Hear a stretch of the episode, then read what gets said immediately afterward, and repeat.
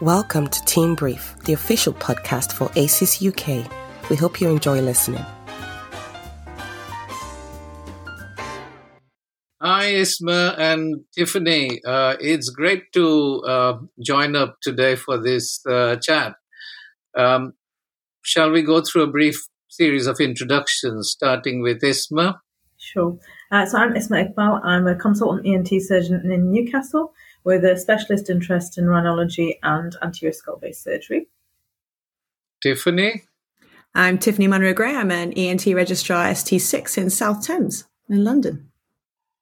I'm Jaydip Ray. As you know, I'm a professor of uh, otology neurotology at Sheffield University and a practicing ENT consultant at uh, Hallamshire Hospital. I'm also, for my sins, I'm the TPD for Yorkshire and Humber. So we have about uh, 36 trainees on under our portfolio.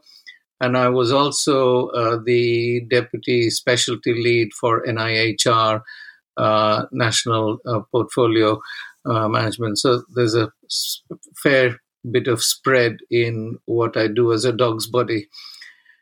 So we we were actually together to talk about the upcoming um, International Women's Day. Maybe we could start talking about what it means to us by talking about embracing equity, which is the theme for this year. I think for me, International Women's Day means recognition. So women have for a long time had similar skills to men, but sometimes not recognized. And I think it's a formal way of recognizing and celebrating women, but also recognizing that perhaps in certain areas women have to work a little bit harder to get the same recognition. Certain areas we're still fighting for that recognition. So I think it sort of puts it at the forefront so that we can address how we can improve equity and recognize the barriers or anything that's preventing us from really celebrating women properly. I would certainly echo that, if I may. I think it's a it's a double edged sword. Even even having an International Women's Day, the cause for recognition is fantastic, and the the need for recognition remains disappointing. So as long as it's an avenue for people to keep talking about it, my hope would be that in 30, 40, 50 years time, we no longer need an International Women's Day at all, or to highlight the issues at all. And I think that's hopefully will be its legacy that it's no longer needed at all, and equity won't be so much of an issue. Tiffany, you've just stolen my thunder. That was, that was exactly what the I was greatest thinking. of minds. I'm very honoured. I know, and I, I, was actually thinking about it with trepidation as well, because you, if you are dismissive of something such a major event, you are not paying heed to the uh, issues that we are facing. And I must share a conflict of interest uh, with you. I've got two daughters and a wife so I am live to the issues. As a TPD, I've got about 40% of our trainees are uh, female. And as an NHS employee, you're surrounded by more than 60% of the workforce being women.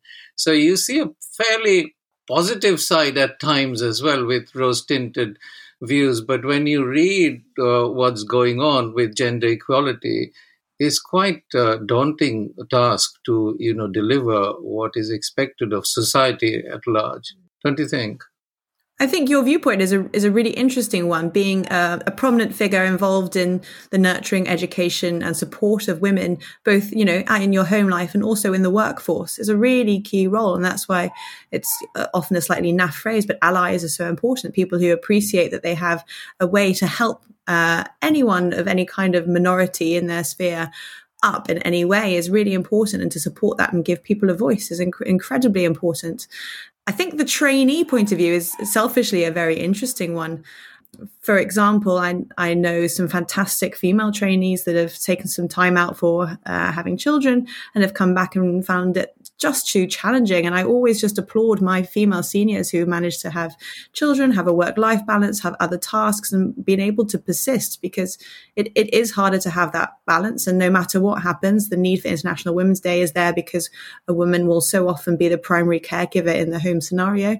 I myself don't have children, and that would be one of the reasons to be trepidatious. Is i have always thought I'd rather complete more of my training before that's something I undertook because I do see it as a hindrance both professionally and also to committing oneself in the family life as well. It's a very difficult balance.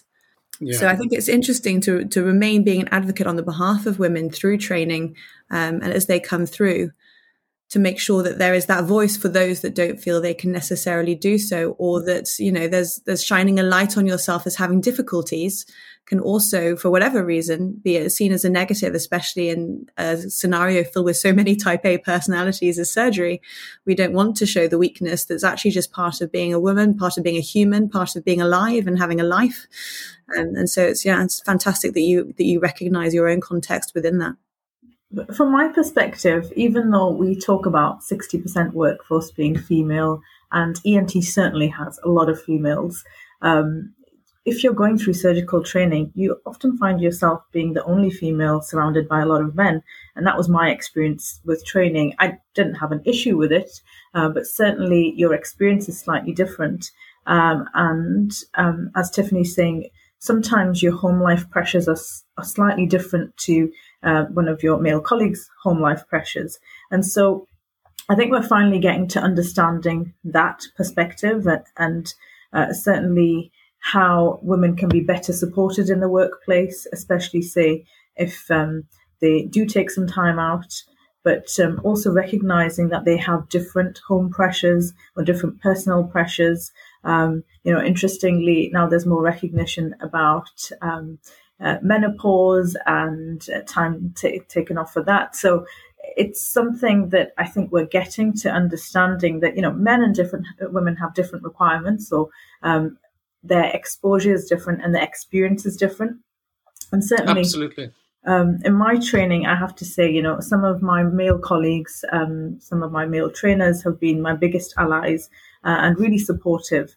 Uh, and as a woman, sometimes, you know, if you're the only woman sitting in that room, uh, you're a little bit uncomfortable to put your hand up and say, well, I'll do that project or I'll present that, uh, certainly as a junior trainee. And um, many of my um, sort of accomplishments have been because my male allies and, and trainers and mentors have actually said, well, I think you do that really well. So, you know, put yourself forward for that or have put, have involuntarily put me forward for that.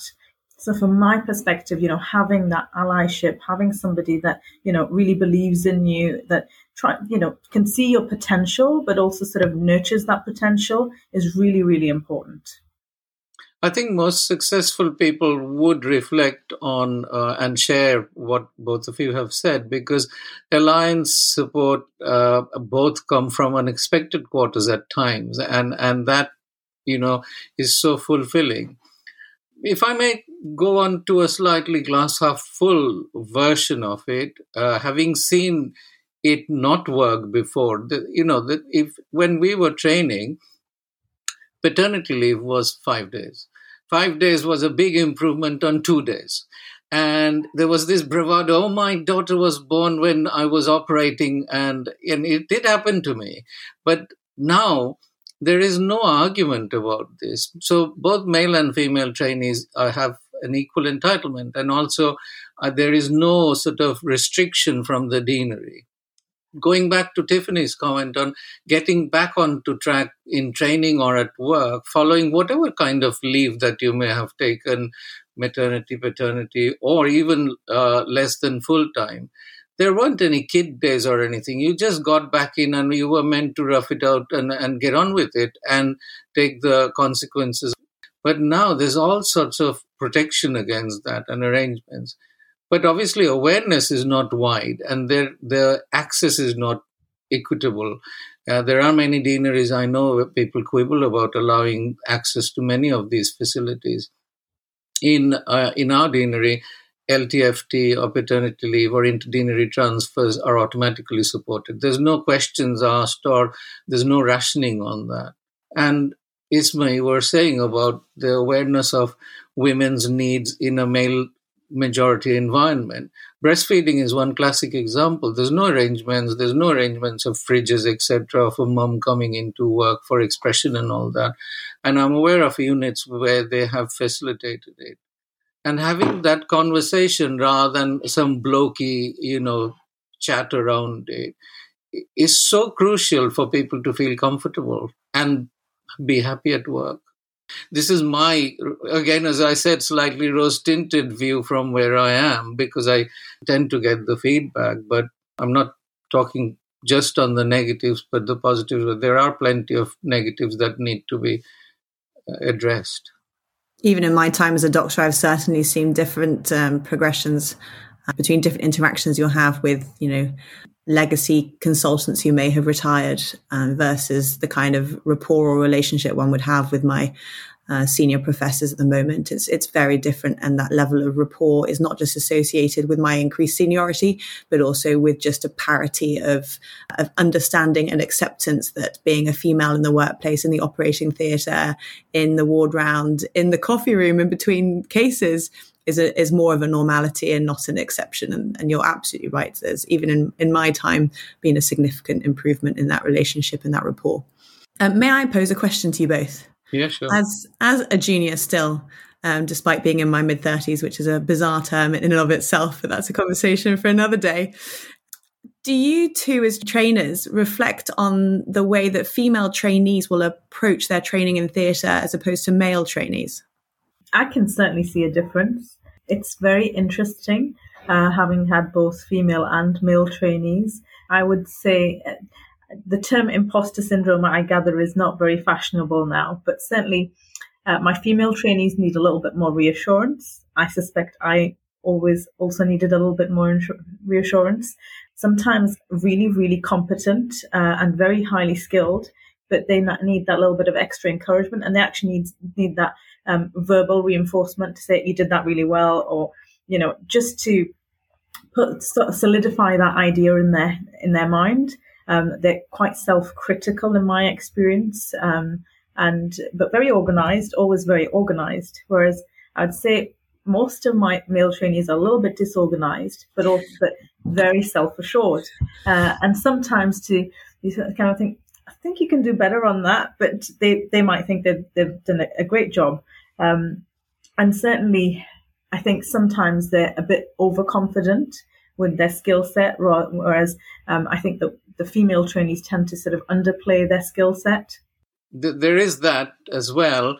But I, I tend not to see any difference between the gender. I never get in my head the gender bias or gender difference. But what I tend to make clear to both the theatre staff, uh, we are talking of operating environment. Yeah. Uh, there's not that legacy, oh, a female surgeon, I'll give them health and see if they survive. And that a lot of female trainees say from supporting staff, from from other specialties to nursing staff, often don't treat them the same as male surgeons. And I I make sure that they're aware that they enjoy full confidence of the trainer so that they have the same presence in that theater, same leadership, same, same teamwork available to them, and they're leading. You're the female uh, pilot as, as against a male pilot flying the plane.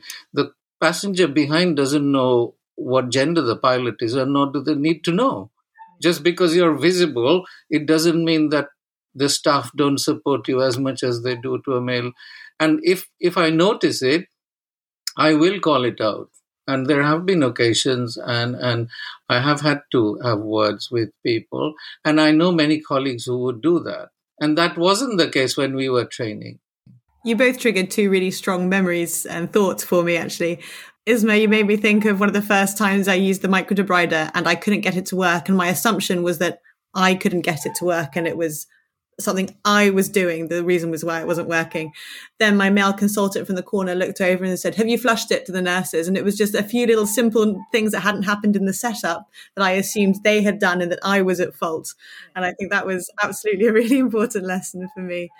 And then similarly, Jaydip, I also uh, instantly thought of a moment from my first tracheostomy where I was supervised by a consultant who said, this is, he said to me before, this is your tracheostomy. You're going to do it and I'm going to be your assistant. You're, you're in charge. And I was like, right, okay, I'm going to do it. It's going to be great. And then the nursing staff kept addressing him, which I understand because they have a rapport. Then he actually turned around to them and said, could you please pass the operating surgeon this instrument? And that, that was such a powerful statement for me that I instantly felt empowered in that scenario. And also could kind of see the nurses know that they weren't being told off, but it's just to shift their focus as to who is actually taking the lead in this scenario. Because I think it's, as you say, it's not always appreciated that subtle dynamic change that's so important. And for us, it's so crucial to have, you know, someone like yourselves in the room as our, as our support structure and as our supervisor and our mentor. But actually that, that change needs to happen where we are empowered in those scenarios as well. So yeah, you both instantly made me think of great scenarios for both of those. Absolutely. I'll, I'll, share with you a very quick anecdote, actually. So, I'm in my civic role. I'm also High Sheriff designate for the South Yorkshire, and I'm, also deputy lieutenant for the lieutenancy. So I meet a lot of civic people and also uh, people in public service. So I was talking to the fire chief, and I kept saying, "I'm full of admiration for firemen." And he said, May I encourage you to use the current terminology, which is firefighters? And I was saying, ah, there you go. Look at us, medics and medical workforce. We've been gender neutral forever. We've had doctors, nurses, and therapists. You guys had firemen, fire policemen, postmen, etc. So if you look back, we were as a as a profession we were fine it's dogmas and traditions and people's you know culture that came in the way and i think we are now headed to in the right direction. And i'm really hopeful we will definitely uh, we've turned a corner but it's we are now starting to plateau and we shouldn't. We should still keep climbing. Absolutely. Absolutely. Really great point. Well it's been great uh, exchanging only a small we are only scratching the surface i'm sure. Yeah i'm sure there's lots of stories we could all share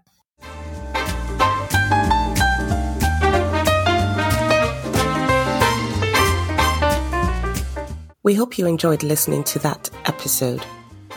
Please contact us via our website www.aceis.uk